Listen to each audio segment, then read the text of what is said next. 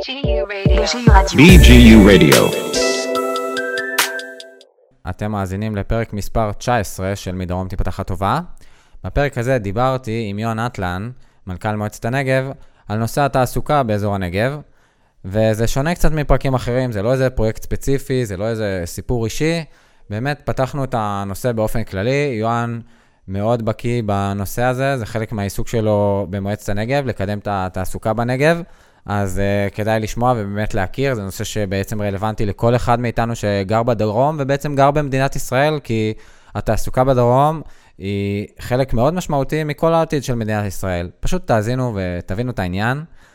וכמובן, יאללה, תצטרפו כבר לקבוצת פייסבוק שלנו, מדרום תיפתח הטובה הקהילה, וגם תאזינו לשאר הפודקאסטים ברשת רדיו BGU, הרשת של אוניברסיטת בן גוריון. זהו, אז לכל אחד חשוב לדעת מה יהיה בעתיד, מה עתיד התעסוקה בנגב. יאללה, תהנו מהפרק, שיהיה לכם סבבה.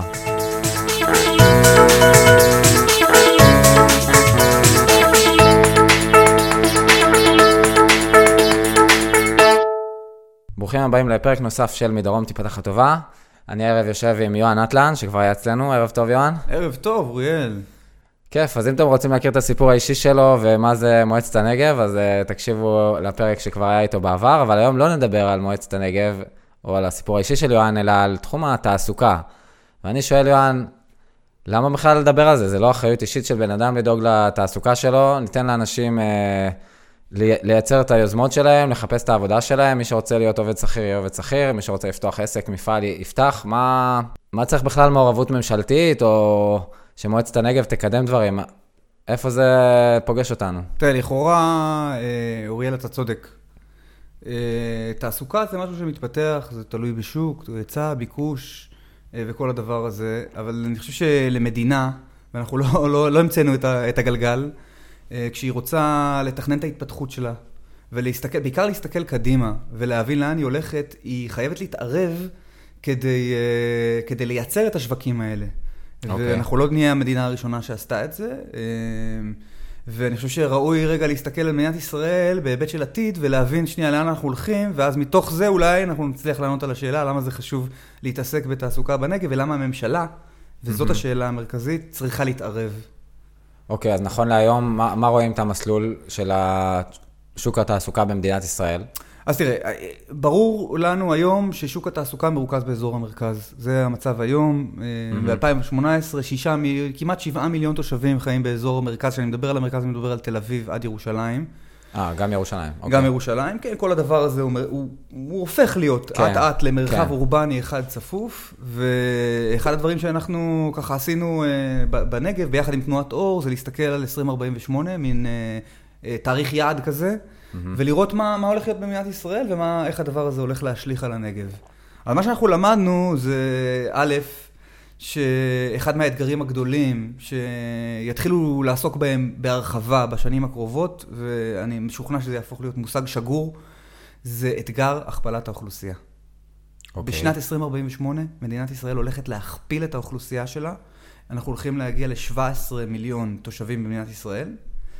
והשאלה הגדולה, איך ה-17 מיליון תושבים האלה הולכים להתפרס גיאוגרפית על, על השטח של מדינת ישראל, היא שאלה מאוד מאוד רלוונטית לשאלת השווקים. וכשאנחנו מסתכלים על המדיניות הנוכחית של הממשלה, ואנחנו ממשיכים מה שקוראים חלופת האפס, כלומר המדיניות הנוכחית ממשיכה as is, אוקיי. Okay. אז אנחנו מגלים שמה שיקרה זה שבמקום 7 מיליון תושבים שמרוכזים באזור המרכז, כמו שאמרנו, 13 מיליון תושבים מתוך 17 מיליון תושבים וואלה. יחיו בתוך מרחב אורבני צפוף, מין אה, חור שחור תרבותי, כלכלי, אה, חברתי, ששואב אליו את הכל. ושם התעסוקה שכבר היום מרוכזת, בוודאי כן. תתרכז בעתיד, כל עוד המדיניות הזאת תמשיך. והמשמעות היא אה, אסון, אסון, אסון, אסון תכנוני, בוודאי, אסון תכנוני למדינת ישראל, אני אתן לך כמה דוגמאות. אוקיי. אני גדלתי באזור המרכז, לפני 20 שנה הגרתי לנגב, אבל כבר היום בעיר הולדתי, הרצליה, יש אה, הורים שרצו לרשום את הילדים שלהם לבתי ספר, ולא היה מקום בבתי, בבתי הספר. כי בנייה לגובה ותמ"א 38 זה על הכיפאק, אבל צריך חניות, וצריך אה, צריך תשתיות תחבורה. הפקקים באזור המרכז היום זה הגורם מספר אחד לירידה באיכות החיים של תושבי המרכז, אה, בכל כן. מיני סקרים שנעשו. רק עכשיו חזרתי מאזור תל אביב, זה שעה וחצי, שעתיים נסיעה הלוך חזור, מתוך אזור המרכז, מהרצליה לתל אביב, כן, בשעות כן. השיא, זה, זה סיוט מאוד מאוד גדול, וזה בעצם אומר, או נציג מושג מפתח אחר, כושר נסיעה מוניציפלי, או כושר נסיעה מקומי. כושר נסיעה מוניציפלי מוגדר על ידי היכולת של האזור, או המקום, או הרשות המקומית, לשאת עוד ועוד תושבים, מבלי לפגוע או לפגום באיכות החיים של התושבים שכבר חיים שם. אוקיי. Okay. אוקיי? Okay? זאת אומרת שברגע שחצית את כושר הנסיעה המוניציפלי, איכות החיים של התושבים שלך מתחילה להידרדר. אבל כל עוד לא הגעת לשם, רק איכות החיים שלהם רק עולה. ובאזור תל אביב, אנחנו כבר מגיעים לקצה גבול היכולת של כושר הנסיעה המוניציפלי. כן. בטח, בוודאי, אנחנו רואים, אנחנו רואים את זה בפקקים, אנחנו רואים את זה בהרבה מאוד דברים. יש לי שאלה, כי תמיד אני, אני עם תחושה כזאת שבישראל הפרופורציות שלנו הן אה, קצת אה, לוקאליות, ולפעמים נגיד, לא כל כך, אבל יוצא לי להיות בחו"ל, או לפחות להסתכל על הפרופורציות של חו"ל, ואין כבר היום ערים בעולם עם אה, 17 מיליון איש במטרופולין של אותה עיר, לא יודע, פריז, לונדון, ניו יורק. שאלה מעולה. מעולה. הלוקאליות שלנו לפעמים היא מטעה אותנו בהפוך על הפוך. אנחנו לפעמים חושבים שאנחנו כל כך לוקאליים, שאנחנו לא מבינים והכל חסר פרופורציה, אז קצת, קצת נכניס אותנו לפרופורציה עולמית, בסדר? אה, מעולה. ישראל היום היא המדינה הצפופה, מקום שלישי, אה, הצפופה בעולם מבין מדינות ה-OECD. מטרופולין תל אביב, היום, לא 2048, מטרופולין תל אביב הוא המטרופולין הצפוף ביותר אחרי טוקיו. וואלה. זה, אנחנו מדברים על אנשים פר קילומטר, כן, בסדר? ברור. זה המדד, אנשים פר קילומטר. בשנת 2048 ישראל תעבור by far את כל מדינות ה-OECD ותהיה המדינה הצפופה ביותר בעולם. מטרופולין תל אביב בכלל אין מה לדבר, הוא יהיה המטרופולין הצפוף ביותר בעולם. בכל okay, אוקיי, סטנדרט okay. אוקיי. אפשרי. זאת אומרת שאתגר הכפלת האוכלוסייה זה לא איזה משהו, אתה יודע, מקומי, שאנחנו חושבים, אתה יודע, מה זה פריפריה, לפעמים אומרים בישראל, מה המרחקים כל כך קצרים, שזה נכון, אבל זה לא האישו. Okay. אוקיי. האישו שיש מרכז אחד והמדיניות הנוכחית היא מדיניות שאנחנו קוראים, אותה, קוראים לה מדיניות מונוצנטרית, מדיניות שכולה מרוכזת לאזור המרכז, ומה שאנחנו חושבים, וזה רמז לבאות, גם לדבר על תעסוקה בנגב, על החשיבות שלה, זה שמדינת ישראל צריכה להתחיל ולחשוב במדיניות שהיא פוליצנטרית. כלומר, כן. מדיניות שמבינה שצריך להשקיע בכמה מרכזים. לפחות okay. אוקיי. שלושה מרכזים. אזור המרכז ימשיך להיות משמעותי, גדול יותר משאר המרכזים, mm-hmm. אבל חיפה והצפון חייבים להפוך להיות מרכז משמעותי חדש במדינת ישראל, וזה אומר מטרופולין על כל היבטיו, וכמובן שגם באר שבע, שהיא מטרופולין בהתהוות, אבל המדינה חייבת לעזור לה להפוך להיות מטרופולין, פול פאוור מטרופולין כמו שצריך, וזה אומר גם, ואפילו קודם כל, בהיבטים של תעסוקה. אוקיי. Okay. אז אתה אומר, האוכלוסייה תוכפל, כאילו, אם אני מסכם את מה שאמרת, הצד הראשון שחשוב לקדם את אה, אזור באר שבע, הדרום, הנגב, כדי שהפיזור אוכלוסייה במדינת ישראל יהיה יותר נורמלי, ואז uh, צריך גם שלאנשים שבאים לנגב יהיה תעסוקה. Uh, אז מה, מה תכלס אפשר לעשות? כאילו, אנשים uh, בוחרים לגור באזור המרכז בסופו של דבר, למרות שבאמת בעיניי זה קצת עניין של טעות פסיכולוגית כזאת, או הטיה פסיכולוגית בעצם, הייתי אומר, שלא ברור לי למה אנשים בטוחים שהחיים במרכז הרבה יותר טובים מהדרום, באמת לא ברור לי למה. כאילו, יש מקצועות שבאמת לא תמצא עבודה בדרום, אבל לפעמים אני... אני רואה את היחס של אנשים כלפי זה שאני מגיע לתל אביב מבאר שבע, ואני פוגש אנשים בתל אביב, ואני מרגיש שיש פה משהו פסיכולוגי, מעבר לכל הנתונים שהם חיים בעולם אחר. אבל מעבר לפער הפסיכולוגי הזה, בסוף אנשים uh, רוצים לגור במרכז ופחות רוצים uh, לגור בבאר שבע, וזה קורה כאילו באופן טבעי, מה, מה בעצם אפשר uh, לשנות? אה, קודם כל זה נכון, אני אגיד רגע מילה על הפער הפסיכולוגי שדיברת עליו. ברור שזה חלק גדול מהבעיה. אה, כשמזמינים אותי לתל אביב, אז תמיד הפגישות הן בתשע בבוקר, ואתה עושה כל מה שאתה צריך לעשות כדי להגיע מדימונה לתל אביב בזמן. כן. אבל כשאנחנו מזמינים את, ה, את אותם חבר'ה להגיע אלינו לפגישה בבאר שבע, אז תמיד ה, זה, מה, תשע בבוקר זה, זה מוקדם מדי. זה בבאר שבע, זה רחוק. 11 מינימום, אחרת אנחנו לא נוכל להגיע. אז בוודאי שזה פער פסיכולוגי. אה, שהוא קיים, אבל, אבל יש גם... זה עוד לא, האמת שעוד לא יצא לי להזמין אנשים מהמרכז לבאר שבע, אבל אתה צודק. אה, זה, זה מעניין, ת, תבדוק את כן. זה. אבל, אה, אבל חוץ מהפער הזה יש גם פערים אחרים. חוץ ממה שאנחנו קוראים להם האתגרים הסובייקטיביים, שכרגע ניסינו לתת דוגמה של, של אחד מהם, כן. יש כל מיני כאלה. אבל יש אתגרים או חסמים מבניים. וחסמים מבניים הם חסמים שנמצאים בתוך ליבת המדיניות של הממשלה והאופן שבו המדינה אה, מתייחסת או מתמודדת אה, עם אותם פערים אובייקטיביים, אוקיי? זה אומר אה, פערים בבריאות, פערים בתעסוקה, בגיוון התעסוקתי, כן. בשכר הממוצע, פערים בעוד הרבה מאוד דברים אחרים. בסוף מתחת לדבר הזה יושבים מבנים. אוקיי. הם מבנים פוליטיים, הם מבנים של מדיניות. ואת המבנים האלה אנחנו צריכים לפצח, נתתי לזה שם קודם כל ממונוצנטרי לפוליצנטרי. כן. ואולי גם כדאי להגיד שגם לתפיסתנו, זה בדיוק מה שהנגב צריך לעשות, אם מסתכלים רגע על המיקרו-קוסמוס של הנגב, זה להמיר את אה, התעסוקה אה, שיש בו היום, שהיא לא כל כך מגוונת או לא מספיק מגוונת, ותכף נפרט ונסביר למה, okay. אוקיי. למגזר תעסוקתי שהוא הרבה הרבה יותר מגוון. אה, שבו אנחנו שמים את הביצים שלנו ביותר סלים, בוא כן. נקרא לזה ככה. אה, אז... אז מה קיים היום בעצם בשוק התעסוקה בבאר שבע, הנגב? אז איזה, אתה, אני צריך מילה שתגיד לי, מה, על מה אנחנו מדברים? נגב, דרום, באר שבע.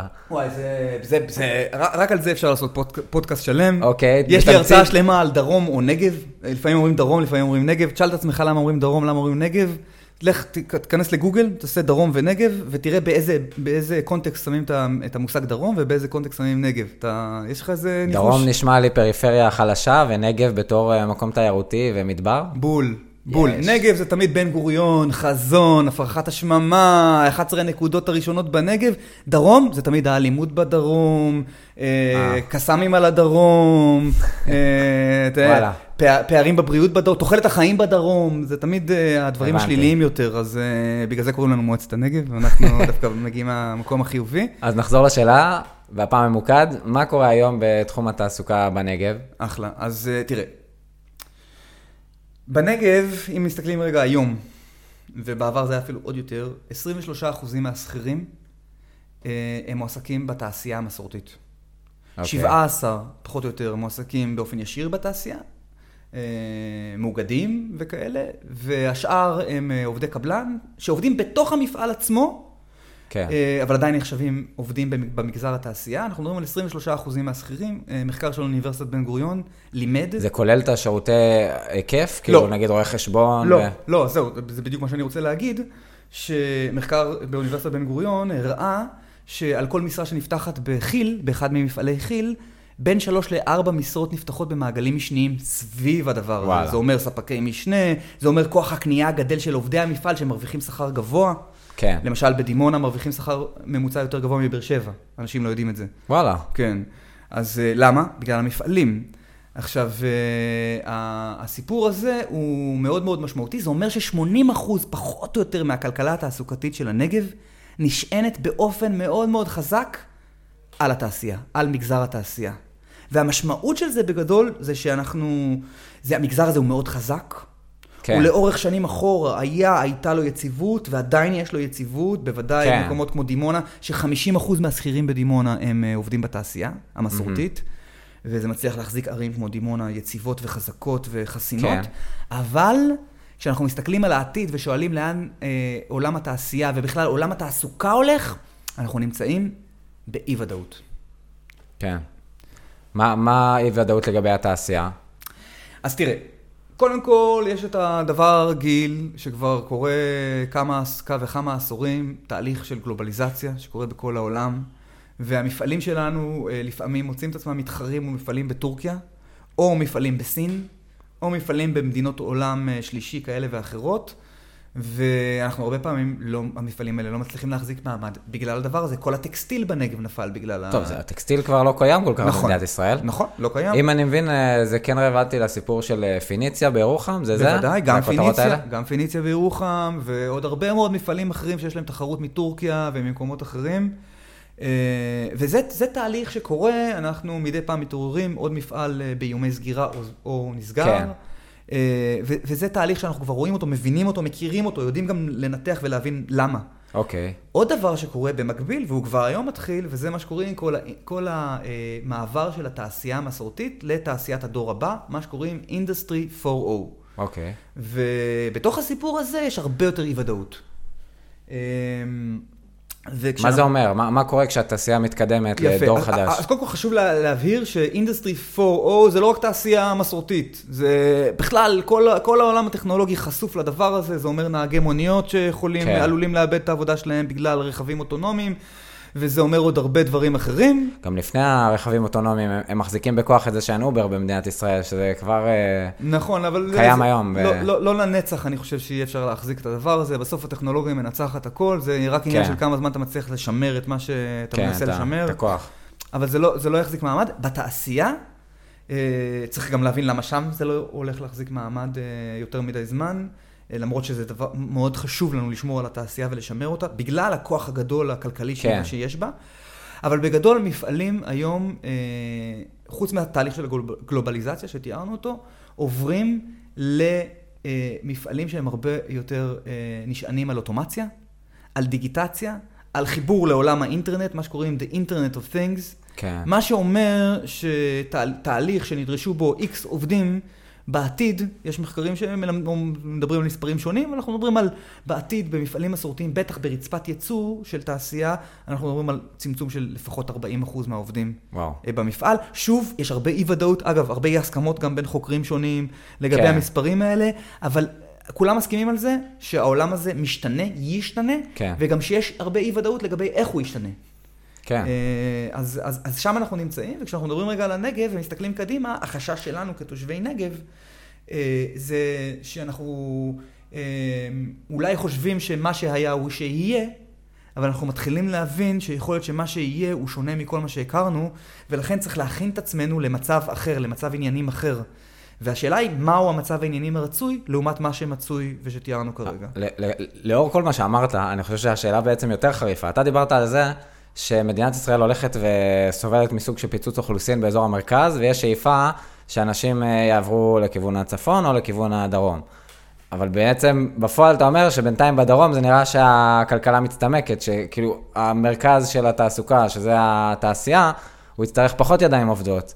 אז מה יכול להחליט? אתה לא רק צריך כאילו לתת עבודה לאוכלוסייה שכבר נמצאת והמקורות הכנסה שלה מצטמצמים, אתה גם רוצה להגדיל את זה. מה כן, הכיוון להתמודד עם זה? קודם כל אנחנו מדברים על תהליך ארוך טווח. Mm-hmm. זה לא משהו שקורה מחר בבוקר, זה תהליך ארוך טווח. בכלל, כשאנחנו מסתכלים רגע על שוק התעסוקה, אנחנו לא מסתכלים על מחר בבוקר. המחר בבוקר מטופל, אוקיי? ראשי רשויות עוסקים במחר בבוקר, אה, משרד הכלכלה עוסק במחר בבוקר. השאלה היא לא לגבי המחר בבוקר, השאלה היא לגבי עוד 30 שנה. Mm-hmm. ואם אנחנו רוצים להתכונן לעוד 30 שנה ולא רוצים להיות מופתעים, כן. אה, אז אנחנו צריכים כבר עכשיו לשים, להניח את התשתיות שבאמצעותם אנחנו נוכל לעשות את הקפיצת מדרגה הזאת לעתיד, לעתיד תעסוקתי מגוון יותר. אה, אז, אז אה, רק כמה דיוקים. אוקיי. כשאומרים okay. שהנגב מצטמצם, אז קודם כל זה לא נכון. ב-2015 היה, זה היה שנת, ה, נקרא לזה שנת המהפך. אוקיי. Okay. ובשנת 2015, כשאתה מודד הגירה פנימית לנגב והחוצה מהנגב, אז אתה מוצא שזאת הפעם הראשונה שהנגב הגיע להגירה חיובית. הנגב נמצא בשנים האחרונות, מ-2015 ועד היום, בהגירה חיובית. יותר תושבים נכנסים okay. אוקיי. לנגב מאשר תושבים שיוצאים, ואני לא מדבר על, אה, על אה, צמיחה טבעית. כן, כן, ברור. רק על הגירה פנימית. לא הגירה מבחוץ, לא עולים, הגירה פנימית. Okay. אוקיי. מיישוב אחר בישראל, מרשות אחרת בישראל לרשות אחרת בתוך הנגב. מעולה. אה, שזה בשורה גדולה. אה, היא קורית, אפשר לנחש למה, אה, בגלל מחירי הדיור העצומים. בסדר, העיקר שאנשים באים. כן, אז קודם כל טוב שאנשים באים, אני כן. לא יודע אם זה העיקר. מה הכוונה? מה הבעיה שאנשים באים? זה לא המטרה שלנו? שאלה מעולה, שאלה מעולה. אנחנו רוצים שאנשים שכבר נמצאים כאן יזכו לאיכות חיים גבוהה. אוקיי. למשל, בתחום שירותי הבריאות. סתם אני אתן את הדוגמה של שירותי הבריאות, למרות שתיקח את הדוגמה הזאת ואפשר ללכת איתה על כל אחד מהתחומים, אה, מתחומי החיים. אז אנחנו מדברים על שירותי הבריאות, שם זה מאוד אקוטי, אנחנו מדברים על מחצית מהתש... מהתשתיות ביחס לגודל האוכלוסייה. זאת אומרת שאנחנו מחכים הרבה יותר לתורים, לניתוחים אלקטיביים. כן. אנחנו נדרשים לנסוע למרכז בשביל לקבל שירותים שאין פה, ועוד כל מיני דברים כאלה ואחרים, שבגילאים מסוימים זה כבר מתחיל להיות מאוד מאוד משמעותי. נכון. משפחות שלמות יכולות לסבול מאוד, או לזכות באיכות חיים שהיא הרבה הרבה יותר טובה, רק בגלל הסיפור הזה, אז, אז זה דבר משמעותי, וכבר היום הוא בחוסר גדול. אוקיי. Okay. ואם אנחנו רואים תנועה טבעית של אוכלוסייה, איזה סוג של אוכלוסייה? כזאת שלא יכלה לרכוש בית במחיר שהיא רצתה באזור המרכז. אוקיי, אוקיי. אז אני לא, אני לא אומר איזה סוג, אוקיי? אבל אם אנחנו לוקחים את המגמה הזאת שהולכת ומתרחבת, וגם אם מדינת ישראל לא תניד עפעף, האוכלוסייה בנגב תגדל, וב-2048, במדיניות הנוכחית, היא תכפיל את עצמה למיליון שש מאות תושבים. כן. אוקיי? אז זה גם אם מדינת ישראל תמשיך במדיניות הנוכחית, הנגב גדל, בכל מקרה הוא גדל, לא משנה מה תעשה. כן. השאלה איך הוא גדל. והאם הוא גדל בצורה נכונה, והאם הוא, יותר מזה, האם הוא מאפשר לתושבים שלו היום והתושבים העתידיים שלו לזכות באיכות חיים יותר גדולה. אוקיי. ות, ותזכור שאני את כל הדבר הזה אוגד ביחד, אני לא מנתק מהשאלה איך תיראה איכות החיים של תושבי המרכז. כן, זה האמת מאוד חשוב. אני רוצה קצת לחדד את זה בכלל, שאני לא אוהב את זה שכל הזמן עושים השוואות בין הדרום, הנה, הדרום הפגוע והאומלל והחלש והמסכן, לבין המרכז המטופח שזוכה לשירותים וכולי וכולי. זאת אומרת, קודם כל, אמ, לדעתי אה, חוסר שוויון זה משהו ש, שמובנה בעולם ברמה מסוימת. רצוי לצמצם אותו, אבל להתייחס לזה כאילו אנחנו יכולים לייצר איזשהו עולם שהכל בו ממוצע וכולם מקבלים אותו דבר, זה חלום לא רלוונטי, זה, לדעתי זה גם חלום בלהות. אז אה, ההשוואה היא לא כל כך אה, רלוונטית בפני עצמה, כי אי אפשר לשטח את הכל. ושתיים, אני אומר, זה דווקא מאוד מתחבר למה שדיברת עכשיו, הנגב בכל אופן צומח, הנגב גם בא מרקע מסוים, ובואו נמדוד את עצמנו ביחס לעצמנו, יש לנו למה להשתפר, יש לנו גם אזור מקסים, כאילו, אני אישית לא כזה אוהב את המדבר, אבל אני אוהב דברים אחרים, אה, באזור הדרום, האנשים של הדרום, האופי שלנו, זה, זה שווה בפני עצמו, לא כל דבר צריך להיות ב, בהשוואה למרכז. ו... מעניין אותי אז להבין איזה, איזה תהליכים אתה רואה באמת שאמורים לקרות, כאילו דיברנו על אה, מה, מה קורה, מה יכול לקרות, אז, ומה גם אפשר לעשות כדי לקדם את האזור שלנו. אני לוקח לגמרי את, ה, את האמירה שלך, והשאלה הגדולה והמרכזית היא מה אנחנו יכולים לעשות.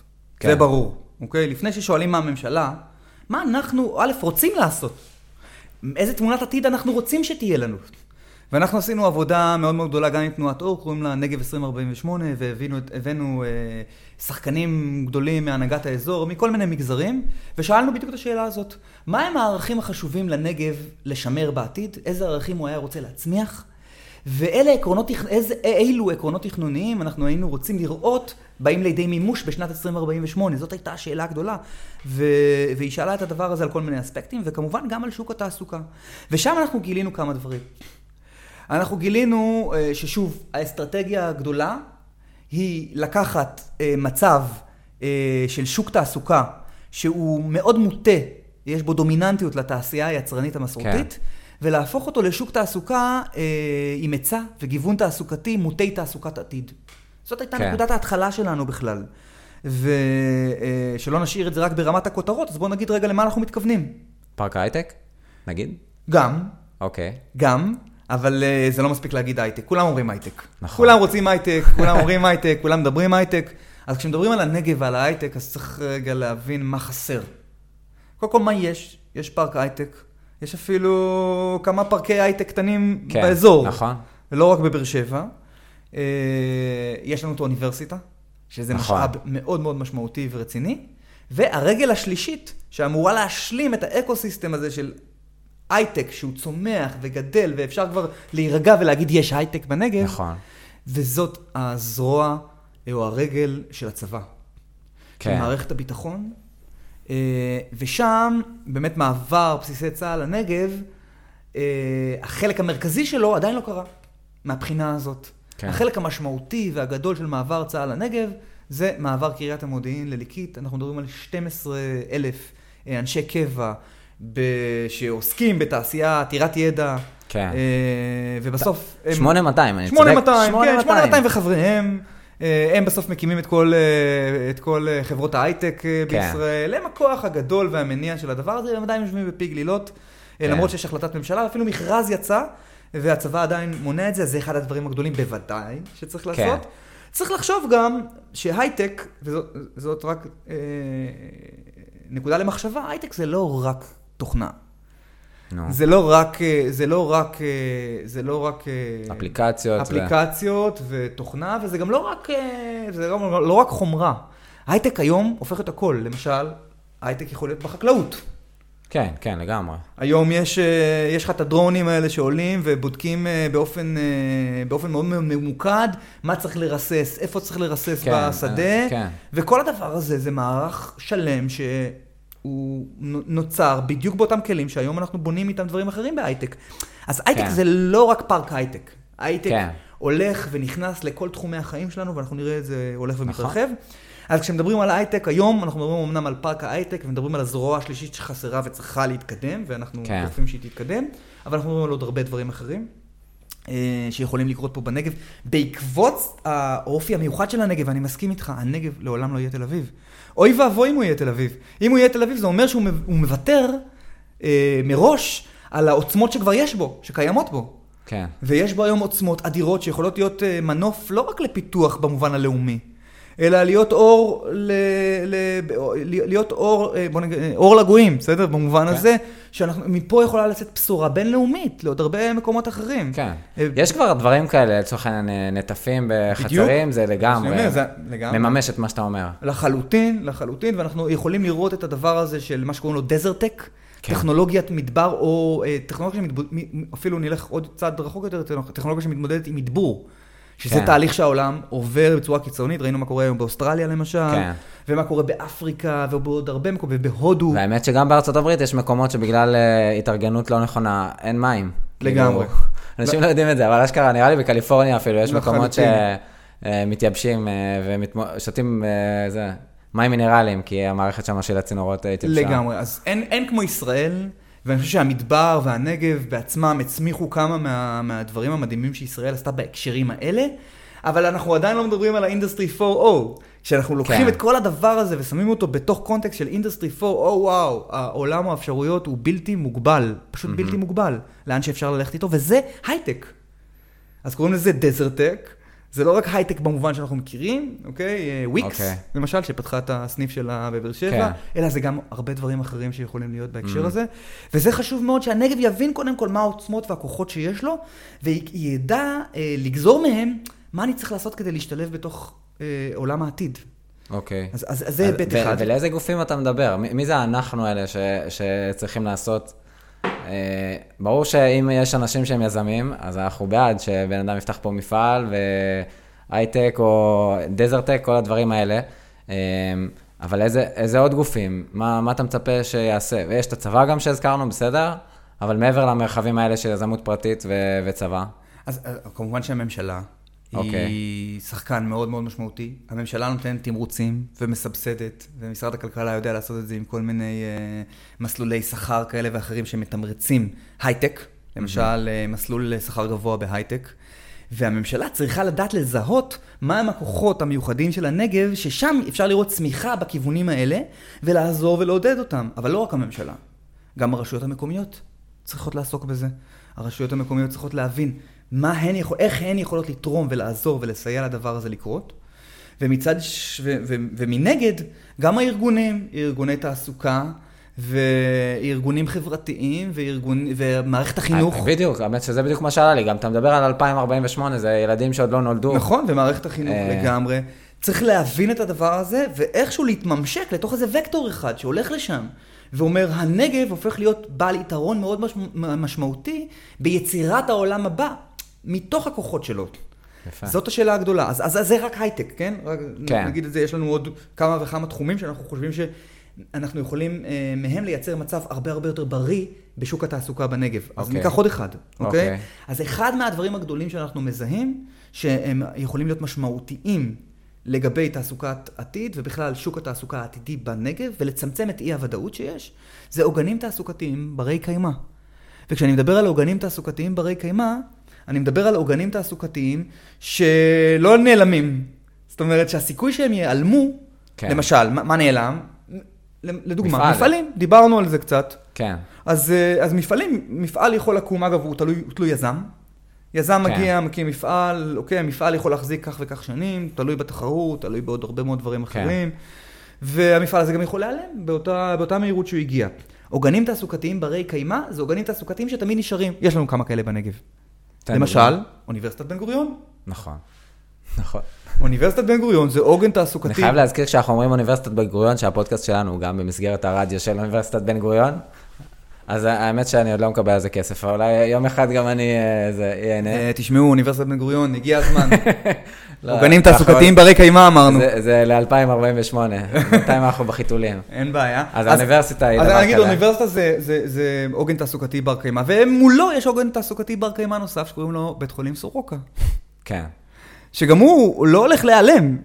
בית חולים סורוקה רק גדל, אה, ואנחנו פועלים כדי להקים בית חולים נוסף בנגב, זה משהו שמועצת הנגב עושה, אנחנו הגשנו עתירה לבג"ץ אה, בגין אי יישום החלטת ממשלה להקמת בית חולים שני בנגב, נגד משרד האוצר ונגד משרד הבריאות. אה, וזה דבר מאוד משמעותי, סורוקה מעסיקה כמעט 5,000 עובדים. כן. המעסיק הגדול ביותר בנגב זה כי"ל, 5,000 עובדים, אז אנחנו מדברים על מעסיקים גדולים מאוד. כן. אז בית חולים זה עוד דבר כזה, הוא תמיד נשאר, הוא גדל, הוא לא נסגר. כן. אה, לשמחתנו. כן. אולי רק ייפתחו עוד בתי חולים, וצריכים להיפתח בטח בהיבטים של 2048. כן. אז אה, איזה עוד עוגנים כאלה יש? כן. הזכרנו את זה בפודקאסט הקודם, ואני אמשיך לא, לא. להזכיר את זה בכל פודקאסט ומעל כל במה. נמל תעופה בינלאומי הגדול בישראל, בנגב, בנבטים. כן. זה העוגן תעסוקתי חסר תקדים. הוא תלוי במדינה, לא ביזם פרטי, כי המדינה מחליטה איפה להקים את הנמל הזה. כן. ואנחנו מדברים על נמל שיעסיק בתוכו, באופן ישיר, עשרת אלפים עובדים, ובמעגלים משניים הוא יגיע ל-30, כמעט 30 אלף עובדים.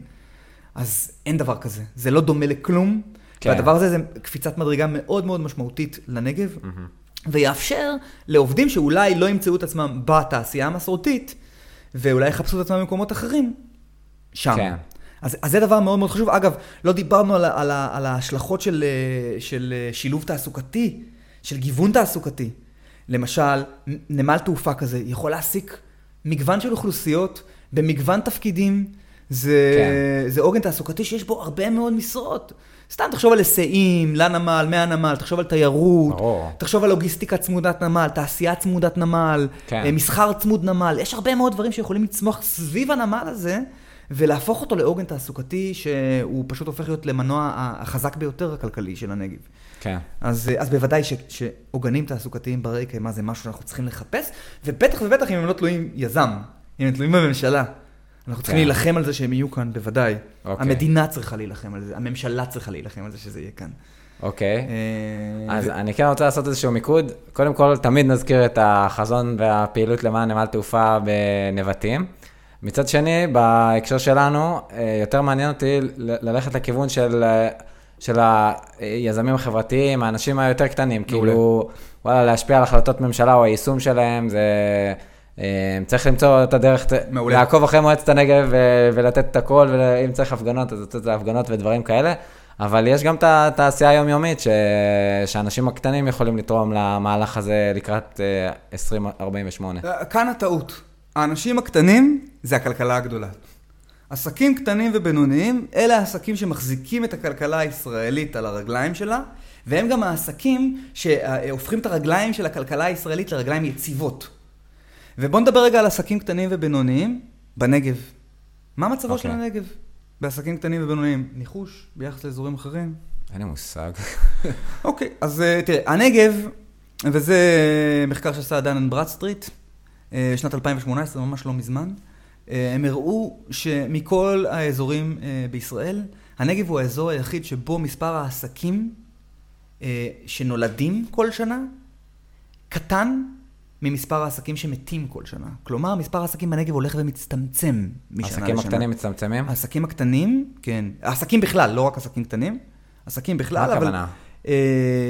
גם מפעלים, הכל כאילו? כן, הם סופרים הכל, אבל כמובן ש... כשאתה סופר את זה, אז המפעלים הגדולים הם בודדים, אבל העסקים הקטנים והבינוניים הם הרבה הרבה יותר, הם 90 ומשהו אחוז מהעסקים. רק כדי להבין את המחקר הזה מבחינת מספרים, אז נגיד עסק נסגר, אבל יכול להיות שעסק אחר גדל במקביל, אז... אז אה, לא גדל.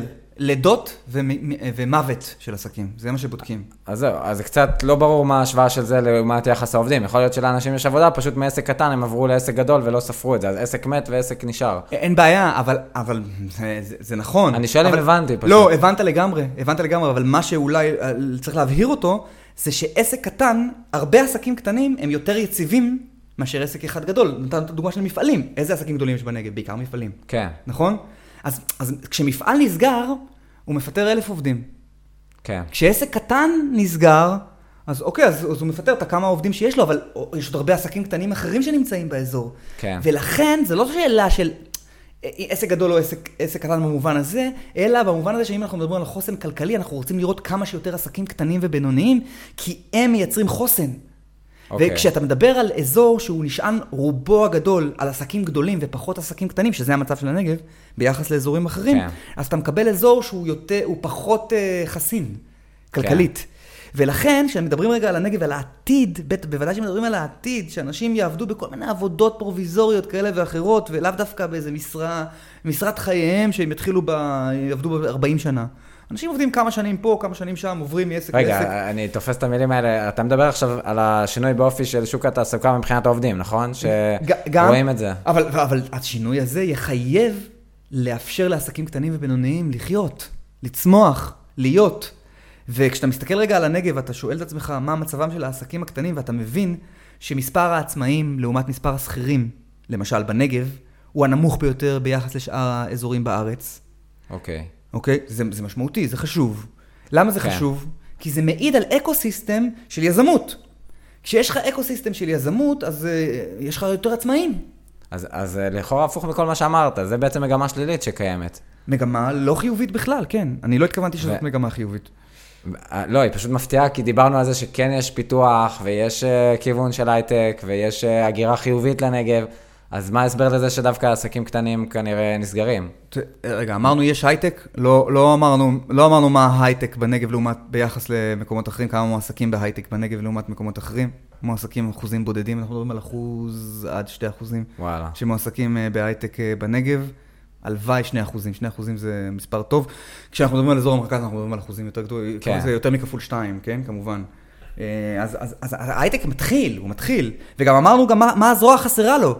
חסר כן. לו את הצבא כדי שיוכל להתרומם ולעוף. Mm-hmm. הוא עדיין לא במקום שהוא, שהוא יכול כן. להיות בו ושהוא צריך להיות בו.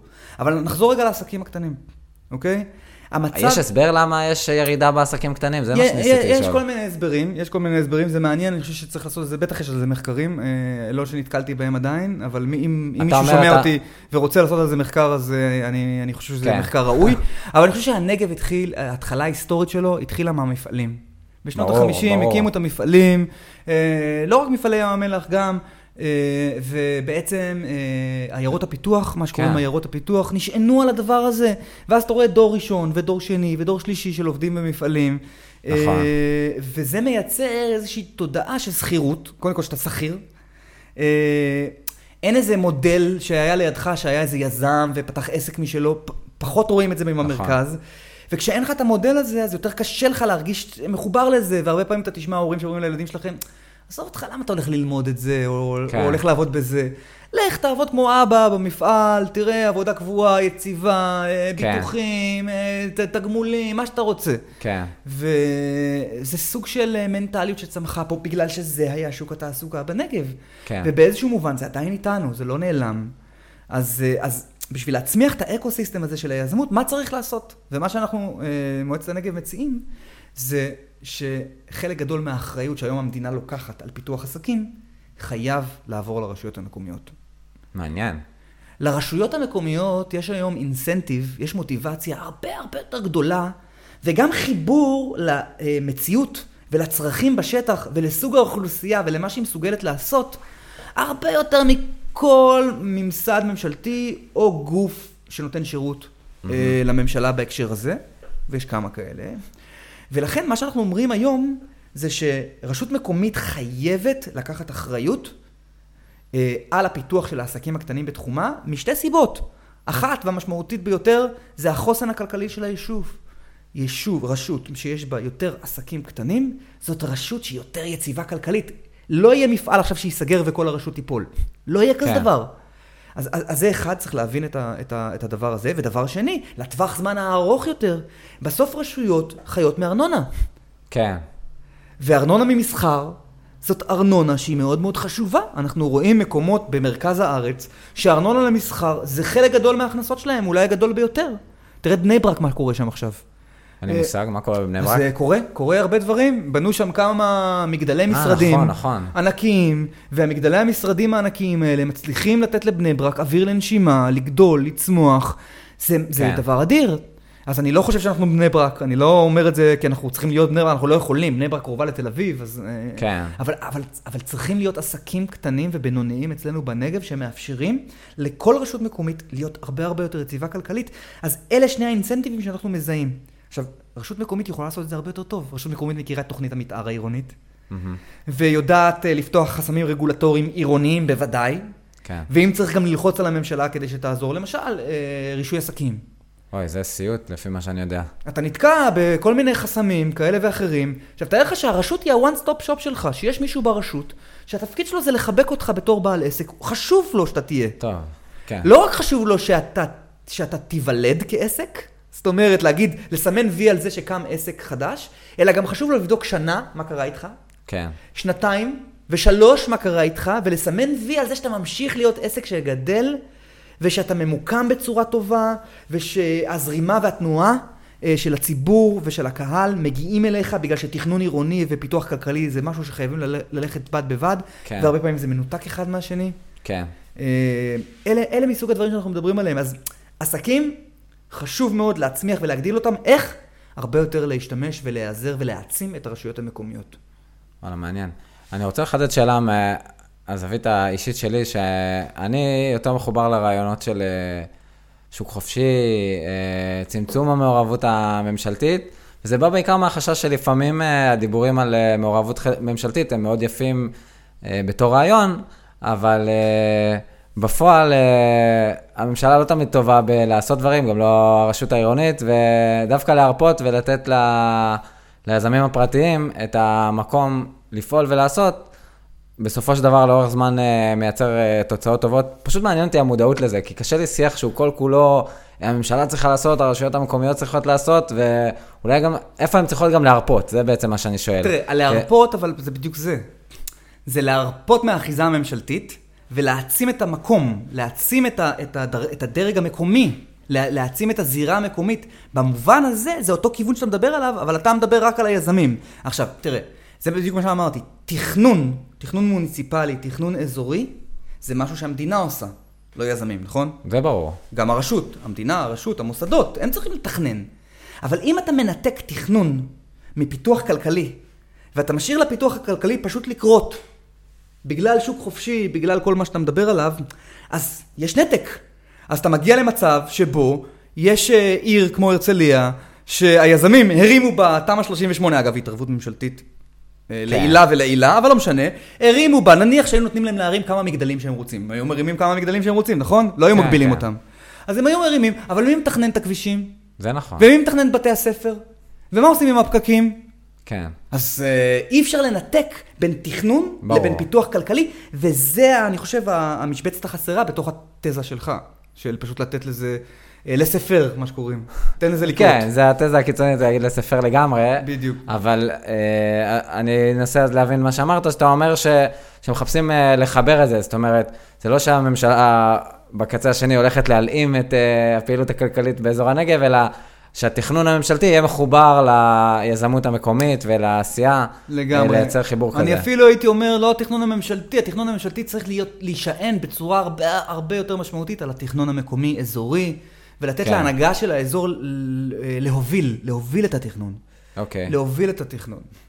טוב, שאלה שאני רוצה לשאול עכשיו, על רקע הפרק שלא מזמן העליתי, היה לי ראיון עם אה, אינשרח, שהיא באה מהחברה הבדואית, וככה, גם מפגש איתה, גם עם אה, ג'מאל אלקרנאווי, אה, העבירו לי כמה יש בנגב את החברה הבדואית, שאתה בטח יודע את המספרים, אני לא יודע את המספרים, אבל ברור לי שזה, מבחינת אוכלוסייה, זו אוכלוסייה מאוד משמעותית, וזה עולם אחר, זה עולם אחר פשוט.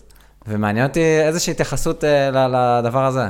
קודם כל, ה- האתגרים והבעיות שיש באוכלוסייה הבדואית תמיד, תמיד, בכל תחום הם, הם מועצמים ומוכפלים פי כמה מהאתגרים של האוכלוסייה היהודית בנגב, וזה צריך להבין. אבל זה אותם אתגרים, במובן מסוים יש, יש אתגרים דומים, יש גם אתגרים שונים לגמרי, כן. אה, בטח כשמדברים על, שוק, על תעסוקה באופן כללי, אה, אבל אנחנו רואים יותר ויותר רצון של האוכלוסייה הבדואית להשתלב בתוך שוק התעסוקה. אה, אנחנו רואים את הדבר המדהים שקרה בסודה סטרים. אני חושב שזה סיפור אה, מדהים. אז אולי תספר לנו. שצריך- זה, זה בעצם סיפור הצלחה שמסמן איזשהו תהליך שמקווים שימשיך, נכון? נכון, אז אה, סודה סטרים קמה בעידן הנגב, אגב, אה, עוגן תעסוקתי אה, מאוד משמעותי. עידן הנגב בנגב. זה אזור תעשייה ליד רהט? נכון, אזור, אזור תעשייה משותף לבני שמעון, אה, להבים ורהט, אה, שחולקות גם בארנונה של, ה, של האזור. וסודה סטרים, אה, אחד מהמפעלים הגדולים בעידן, אה, ובסודה סטרים החליטו שהם רוצים להעסיק אה, אה, חבר'ה מה, מהחברה הבדואית, מהיישובים הבדואיים, רהט והיישובים הבדואיים כן. הסמוכים. וזה לא היה קל בתחילת הדרך. מהמם. זה לא היה קל כי אנשים שלא התרגלו מה זה להגיע לעבודה במשמרת במפעל, ולאורך זמן, ולהיות עקביים, היו צריכים ללמוד את זה. אוקיי. והמפעל היה צריך להשקיע בזה מאמץ. אבל אחרי שהמפעל השקיע בזה מאמץ, אני חושב שהיום הוא בדיבידנדים, קוצר את זה תרתי משמע. כן. לא כן. מזמן פורסם שהמפעל אה, יצא בבונוסים לעובדי המפעל בגלל אה, אה, יופי. הרווחים שהוא עשה. אה, היה לו מכירה גם, לא? היה איזה אקזיט שם. כן, נכון. נכון? אוקיי. נכון. אז, אה, אז, אז, אז אני חושב שזה זה, זה דוגמה, אבל אה, דיברנו על עסקים קטנים, נכון. וכשמדברים על החברה הבדואית, אני חושב שזה פספוס ענק. ענק, פשוט ענק. אני אתן לך, אני אזרוק לך אה, שם של רשות אחת, לא באזור שלנו, ירכא, אוקיי. למשל. תראה איך ירכא, בגלל המיקום הגיאוגרפי שלה, שחוצים אותו הרבה פעמים ב- בנסיעות... ירכא זה אום אל-פחם כאילו? לא, ירכא זה אזור צפון יותר. אה, תן לי כיוון, אני אה, חלש בצפון, אני יודע. אה, אזור אה, מעלות תרשיחא, דרך אה, לשם, אוקיי, כן, אוקיי. כזה. אה, אז אז תסתכל רגע על ירכא. ירכא הפכה להיות מין האב כזה של מסחר, של רהיטים ושל אה, כל מיני קניות כאלה ואחרות בזול, ואנשים מגיעים לירכא במיוחד כדי לקנות. וואלה. אז אה, אני לא, אין, אין עדיין רשות כזאת בדואית שהצליחה לקחת כן. את הדבר הזה ברצינות ולהפוך את זה לזה, וזה אתגר מאוד מאוד משמעותי וגדול, ולא דיברנו על תיירות, ולא דיברנו על התרבות הבדואית המיוחדת ועל הפוטנציאל הגדול שיש בה לייצר עוד עסקים. כן. אה, פשוט פספוס אחד גדול, שאיכשהו צריך לפצח אותו. אה, זה קודם כל נתון. לפתחה של הקהילה הבדואית בנגב. של כן, החברה הבדואית כן, בנגב. ברור. אה, אבל גם הממשלה צריכה לעזור, ואני חושב שכולנו צריכים לעזור, זה אינטרס אה, שלנו, ש... כן. שכולנו פה נחיה באיכות חיים יותר גבוהה. אז, אז, אז, אז זה רק עסקים קטנים ובינוניים, רציתי לה, לה, להגיע לזירה הרביעית והחשובה, אוקיי. אה, אולי אחת החשובות, בטח היום, וזה כל עולם התעשייה. אז הזכרנו כבר... רגע, לא דיברנו כבר על תעשייה? לא, אז, אז, התעשייה דיברנו, הארבע? אז זהו, אז, אז, אז דיברנו על המצב של התעשייה היום, אה, 80% מהכלכלה כן. התעסוקתית נשענת על התעשייה, אבל לא דיברנו על העתיד, ולא דיברנו על מה צריך לעשות. כדי... כן, מה צריך לעשות לא דיברנו. נכון, לא דיברנו על מה דיברנו על צריך זה לעשות. שיש חשש שיהיה פחות ידיים עובדות ופחות מקום של התעשייה, בדיוק. אז מה אז מה צריך לעשות? אז אה, קודם כל, הדבר הראשון שצריך לעשות זה לדאוג שהמפעלים שנמצאים כאן יישארו כאן ככל שניתן. כן, ככל שניתן, וכמובן, אה, לדעת שיכול להיות שבגלל גל- תהליכים כאלה ואחרים, גלובליים, או כן. תהליכים של אה, ט- ט- טכנולוגיים כן. כאלה או אחרים, יכול להיות שכמה מפעלים אה, ייסגרו או יצמצמו את מצבת כוח העוב- העובדים שלהם. כן. זה די, די בטוח שיקרה. אבל מה עם מפעלים אחרים שנמצאים באזור המרכז, מפעלים בינוניים, שיושבים על קרקע אה, יקרה מאוד, אוקיי. ויכולים להעתיק את עצמם לפה, אגב, מקבלים תמרוץ, זה אה, קרקע ללא מכרז בנגב.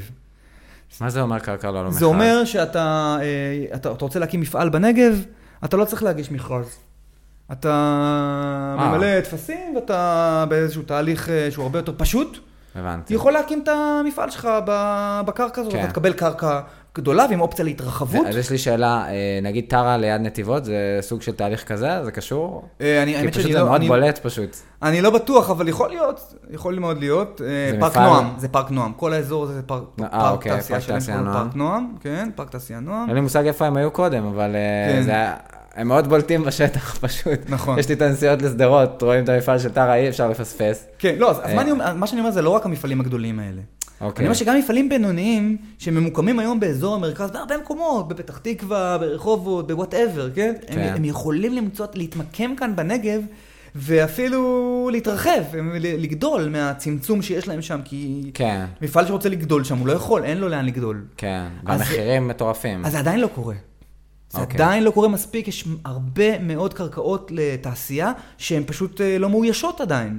וזאת שאלה גדולה, איך הנגב הופך להיות אטרקטיבי. Mm-hmm. אז שוב, הרשויות המקומיות זה תשובה אחת.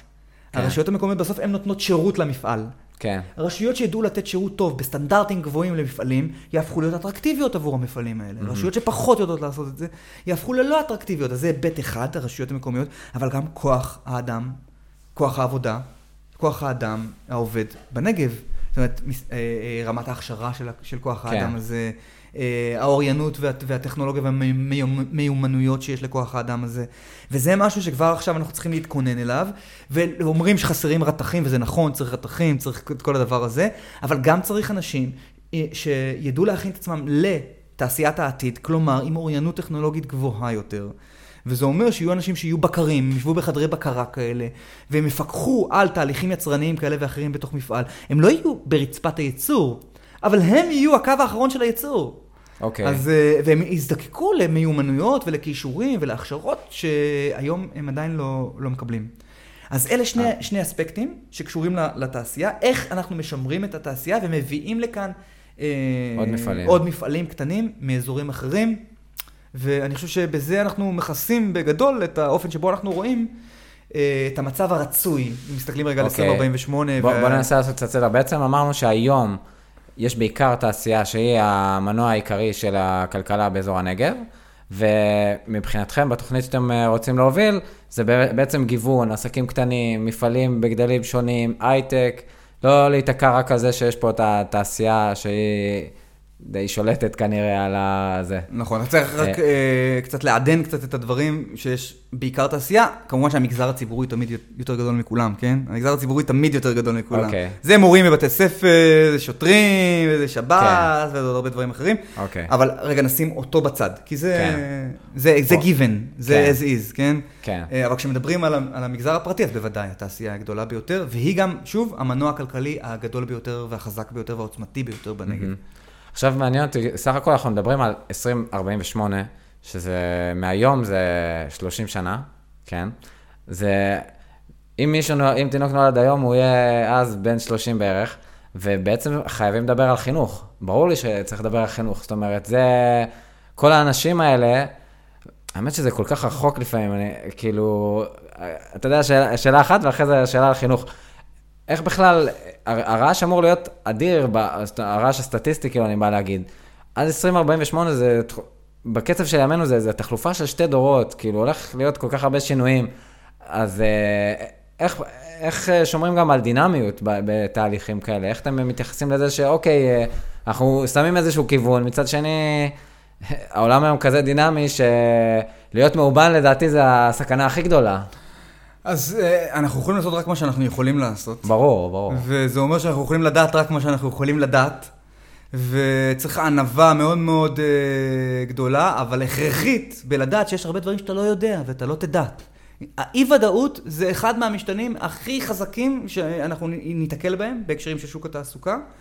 ולכן הדרך היחידה שלנו להתמודד עם זה, זה קודם כל למפות כן. מה העוצמות של הנגב? קודם כל, להחליט בעצמנו מה העוצמות של הנגב, מה הערכים שלאורם הנגב היה רוצה ללכת, מה חשוב לשמר כאן בהיבטים mm-hmm. של עתיד. אז זה לא תלוי בעתיד, זה תלוי בנו היום. אוקיי. Okay. זה תלוי במה שהיה כאן לפנינו, וזה תלוי במה אנחנו מחזיקים עדיין איתנו. זה, זה, זה אומנם נשמע אה, מופשט מדי, אבל זה הבסיס. אני חושב ו... שברגע שאנחנו יודעים מה חשוב לנו, ואנחנו יכולים לדמיין תמונת עתיד שהיא כמובן לא כן. לא תהיה דומה לשום דבר, כי אנחנו היום חמש שנים קדימה לא יודעים מה זה. כן, ברור. האייפונים שינו את העולם מקצה כן. לקצה תוך כמה וכמה שנים, ולא היה אפשר לדמיין את זה בכלל. לגמרי. אז כמובן שאפשר לדמיין עוד הרבה מאוד תהליכים כאלה שאנחנו לא יכולים לדמיין, כן. אבל חשוב מאוד, ודווקא כאן בהיבטים של חינוך זה מתחבר. כן, האמת שאתה... שאני רוצה לחדד את השאלה לאור מה שאמרת עכשיו. מה התשובה הנכונה, גם זה לדעתי אפילו יהיה דינמי, אבל כמו שאתה אומר, זה משהו יותר מופשט ולכן גם אה, יותר יציב של הערכים האלה שאתה מדבר עליהם. מה, מה בשיח הזה שנוצר אצלכם אה, נתפס בתור הערכים של הנגב, החזון הזה שמדברים עליו? יש, יש לזה תשובה יחסית ממוקדת, או שזה עדיין בדיון? לא, זה לא בדיון. יש לנו מסמך אה, שקוראים לו נגב 2048, ששאלנו את השאלה הזאת בהתחלה ל-40 מומחים. כן. מה הערכים שלאורם אתם חושבים שהנגב צריך, אה, צריך לתכנן את הנגב בעתיד? מה הערכים שחשוב שהנגב ישמור אותם? ואחר כך פתחנו את זה בהליך היוועצות אינטרנטי. אה, באתר מקוון שבנינו במיוחד לדבר הזה, ושאלנו, פרסנו את השאלה הזאת בפני 400 איש mm-hmm. מהנגב, וקיבלנו תובנות. אז מאוד, מעניין מאוד לשמוע מה, מה קרה בפועל, מה התוצאה. אז אה, כשאנחנו שאלנו את עצמנו את השאלה הזאת, אנחנו הגענו לכמה תובנות, והתובנה הראשונה שאנחנו הגענו אליה זה שאחד מהערכים המשמעותיים שיש לנגב, אגב, לעומת הדרום, דיברנו על זה קצת. נכון. אה, הנגב כמרחב של חלוציות, של חזון, הנגב כמרחב לשינוי. הנגב, אה, כבר ב-DNA שלו, במושג נגב, as is, טמון אה, תקווה, תמונה בו דינמיות של שינוי ואקטיביות ויוזמה וחלוציות. הדבר הזה צריך להשתמר. ובגלל זה המושג נגב הוא כל כך משמעותי עבורנו, אז זה כן. אחד מהערכים שברור שבעתיד אנחנו נצטרך לשמר את הדבר הזה כדי שהנגב יוכל להת... להתאים את עצמו אה, כן. לת... לעתיד. אה, דיברנו על אה, מגוון אנושי כחוזקה. הנגב הוא אחד האזורים שיש בו הבדלים עצומים בין קהילות. כן, כן. אנחנו יכולים למצוא אה, יישובים של אשכול כלכלי חברתי 9, לצד יישובים של אשכול כלכלי חברתי 1. כן.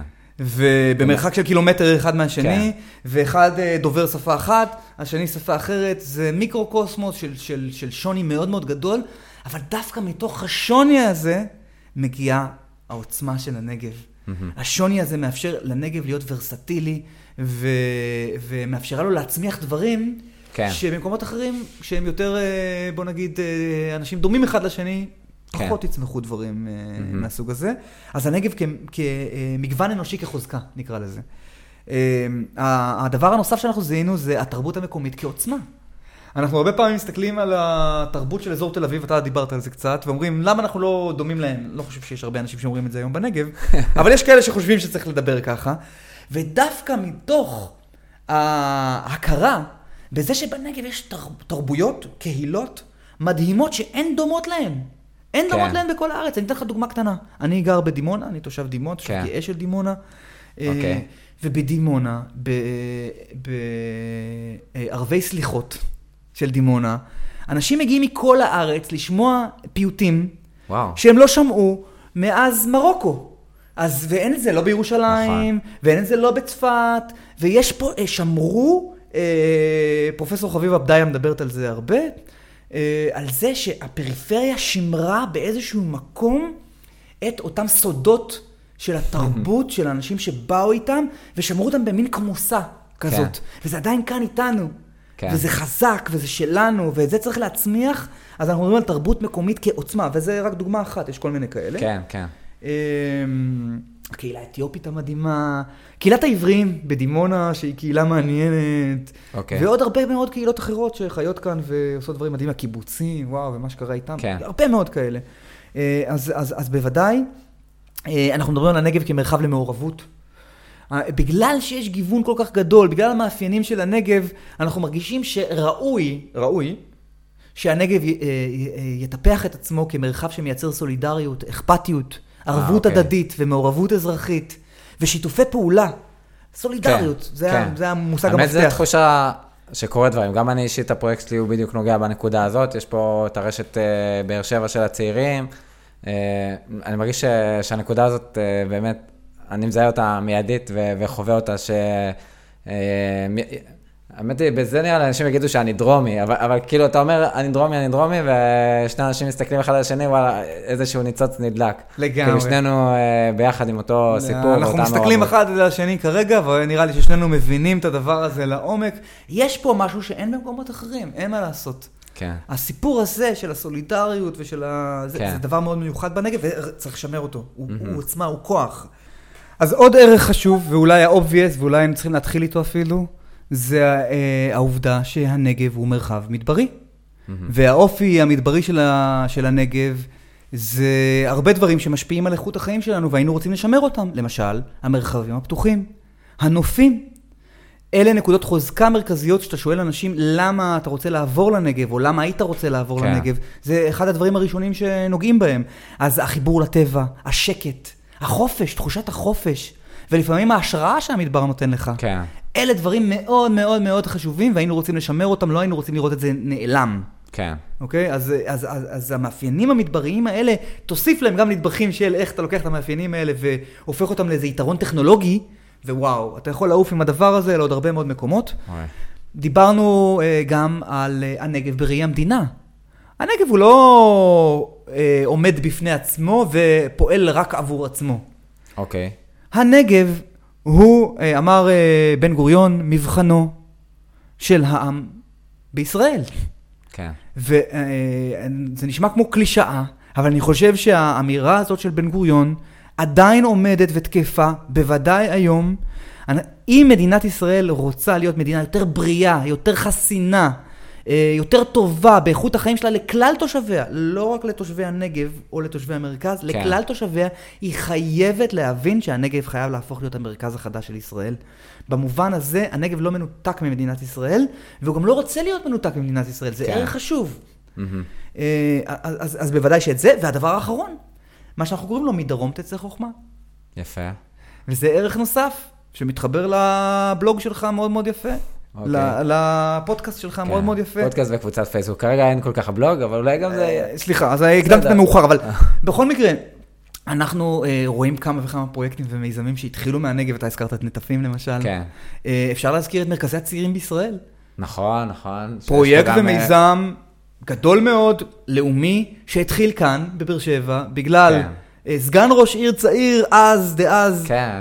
אדון רוביק דנילוביץ', שהחליט שצעירים זה תחום שראוי לפתח אותו, הלך ולמד מה קורה בקנדה, והופ, קם מרכז הצעירים הראשון בישראל, והמודל הזה הפך להיות מודל לחיקוי לכל אה, הערים בישראל, והיום אם יש רשות אה, שאין לה מרכז צעירים, היא מרגישה שחסר לה משהו. כן. אז אפשר לקחת עוד הרבה מאוד דוגמאות כאלה, אבל בגדול, מדרום תצא חוכמה. אנחנו רוצים להיות אור לאומי ואור בינלאומית. כן. זה גם קיים, סתם, בפארק הייטק מדי פעם יש את המשלחות האלה, שאתה רואה אנשים מלוכסני עיניים, שאני לא יודע לזהות אם הם אה, יפנים, סינים או משהו כזה, אבל אה, בהחלט אה, מגיעים משלחות בינלאומיות. אז מעניין אותי לקחת את כל זה, ואיך אפשר ליישם את זה לחינוך? כי ברור שכמו שהזכרנו, להסתכל 2048 זה, זה דורות העתיד, זה ילדים שאפילו עוד לא נולדו. אז, אז מעולה. מה אפשר לעשות בכיוון הזה? אני חושב שלוקל פטריוטיזם, אתה יודע, יש משפט שאמר אותו אה, הדלאי למה, נראה לי שדיברנו על זה בפוסט הקודם, יכול להיות? אולי. בבלוג, בפודקאסט הקודם. פודקאסט, פודקאסט הקודם. בפודקאסט הקודם, אבל אני חושב שזה משפט אה, שהוא מושלם מהבחינה הזאת. וזה משפט שאני תמיד אומר אותו בכל הרצאה, והדלאי למה אמר, אה, תן למי שאתה אוהב כנפיים לעוף הכי גבוה שהוא יכול, תן לו שורשים כדי שיהיה לו לאן לחזור, ותן לו סיבות לבחור להישאר. וואלה. עכשיו, כשאתה נותן למישהו כנפיים לעוף הכי גבוה שהוא יכול, הוא מקבל תיאבון. כשאתה עף גבוה, אתה רואה את האופק. כשאתה רואה את האופק, לפעמים בא לך להגיע גם לאופק. כן. וזה בסדר, זה בסדר גמור, תעוף, כן. תעוף, תעוף גבוה, תעוף רחוק, ת, תגיע לשמיים. תגיע למקומות, למחוזות אחרים. אבל אם יש לך שורשים, אתה תרצה לחזור. כי שורשים זה משהו שמחזיר אותך, ולא קל פטריוטיזם, וואו. זה אחד מהדברים החזקים שיש לנגב. אתה אמרת, אנחנו דרומים מסתכלים אחד על השני, נכון? אז דרומים, מרגישים דרומים. הדבר הזה קיים בנגב בצורות שאני פחות מכיר במקומות אחרים בישראל. כן. וזה מאוד מאוד חזק. ודיברנו על הסיבות להישאר, אז uh, אנחנו תיארנו כמה מהסיבות שקשורות לשוק התעסוקה, אבל אני חושב שאם לוקחים את כל הדבר הזה ומשליכים אותו על חינוך, אני חושב שאנחנו מבינים מה צריך לעשות. אנחנו צריכים, א', לתת לבני הנוער שלנו, תלמידים בבתי הספר, את היכולות הכי גבוהות שיכולות להיות כדי לעוף הכי גבוה שאפשר, גם בסיכון שהם לא יחזרו. אבל להיות בטוחים כן. שנתנו להם שורשים עמוקים וחיבור למקום, אגב, דרך הערכים שכרגע הזכרנו. ברור, של מה כן. זה נגב, של מה החוזקות של המקום הזה, של מי אנחנו, מה אנחנו, מאיפה אנחנו מגיעים ולאן אנחנו רוצים ללכת. ומצד שני גם לדאוג במקביל שיהיה להם סיבות, לכשהם יידרשו לקבל הכרעה לגבי צומת דרכים בחייהם, שהנגב הוא המקום שהם רוצים לבסס בו את החיים שלהם, כן. וזה תלוי בהרבה דברים כמו התעסוקה. אז אני חושב שאלה הדברים הכי חשובים, אם אתה שואל אותי לגבי חינוך. זה אומר גם ערכים, כן. במובן שמחבר אותם למקום בצורה משמעותית, וגם להתעסק באוריינות טכנולוגית ולתת להם כנפיים לעוף גבוה. ובמקביל גם לייצר להם את הסיבות כדי שיוכלו להישאר, כי זה לא יעזור לך אם חבר'ה יהיו כן. מעולים ויהיו ב-8200, אבל אם לא, אם לא תהיה פה תעשיית הייטק מספיק מפותחת כדי שתקלוט אותם אחרי זה. כן. אז כל הדבר הזה מחובר אחד לשני, ו... וזה ההתמודדות, זה האתגר. יפה. נראה לי שלסיים בתחום החינוך זה, זה הכי נכון. בסופו של דבר זה החוד החנית, וזה שם, בפועל נמצא העתיד שם, העתיד שאפילו ילדים ש, שעוד לא נולדו, נולדו והדורות העתידיים. אז אה, היה רעיון מאוד מעניין. יש איזה נקודות שאתה חושב שפספסנו או משהו כזה? אה, יש הרבה דברים שלא דיברנו עליהם, אבל אה, נשמור את זה לפודקאסט, פודקאסט. נשמור את זה לפודקאסט הבא. כן, וגם אני מבין שאתה עושה הרצאות על הנושאים האלה. האמת, זה כן אולי להשלים בקטנה. אה, איזה גופים עובדים בפועל? נגיד מישהו, יש את מועצת הנגב, תנועת אור, אתה יכול לציין אולי עוד שמות, המועצות, מה זאת אומרת, הרשויות המקומיות. לא, אבל לא הבנתי את השאלה, איזה גופים, מה? הם עוסקים בעצם בתחום של תעסוקה. אם מישהו... האמת אני חושב גם מכון, תכלס זה, זה תחום אה, שכן, יש בו הרבה פעילות, לאודר. הרבה אה, מאוד פעילות. תראה, יש את המעוף, שזה הכלי הממשלתי המרכזי שהממשלה מסייעת לעסקים, כלי הסיוע המרכזי. יש את הרשות לפיתוח הנגב, שגם היא עושה דברים בהקשרים של אה, סיוע לעסקים, ביז בנגב ועוד כל מיני דברים חשובים שהרשות עשתה. יש את הרשויות המקומיות שאגב התחילו לקחת אחריות, יש כמה וכמה רשויות שיותר ויותר עוסקות בתחום הזה של עסקים ומעניין אותם לעסוק. אה, ואנחנו כן. מקווים שזה ילך ויתרחב, גם מנסים לעזור, אה, לגרום לזה לקרות. יפה. אה, ויש את מרכז לאודר לתעסוקה, שגם הם עוסקים בכל מיני סוגיות של תעסוקה והכשרות מקצועיות, ויש את התאחדות התעשיינים, שגם כן. הם פועלים כדי לקדם את התעשייה כן. באזור, בכל מיני היבטים, ועשו איתנו שיתוף פעולה מדהים. יפה. יש, השוק, הסיפור של התעסוקה, תחום התעסוקה הוא ברור שהוא התחום הכי חשוב. התחום שבעקבותיו יגיעו כל שאר הדברים שאנחנו רוצים שיקרו בנגב. טוב. אני מקווה שעוררנו למאזינים את התיאבון, גם נתנו להם אה, מחשבות חדשות, כי באמת, הרבה דברים שאמרת בכלל אה, לא הכרתי, לא, לא ידעתי אותם לפני כן, ושבאמת אה, נראה את החזון של 2048 מפתיע אותנו לטובה, זה מה ש... כי ברור שאנחנו עם חזון ואי אפשר לדעת מה יקרה, אז אני מקווה שהוא דווקא יפתיע אותנו לטובה. אמן. אחלה, תודה רבה, יואן. תודה, אוריאל.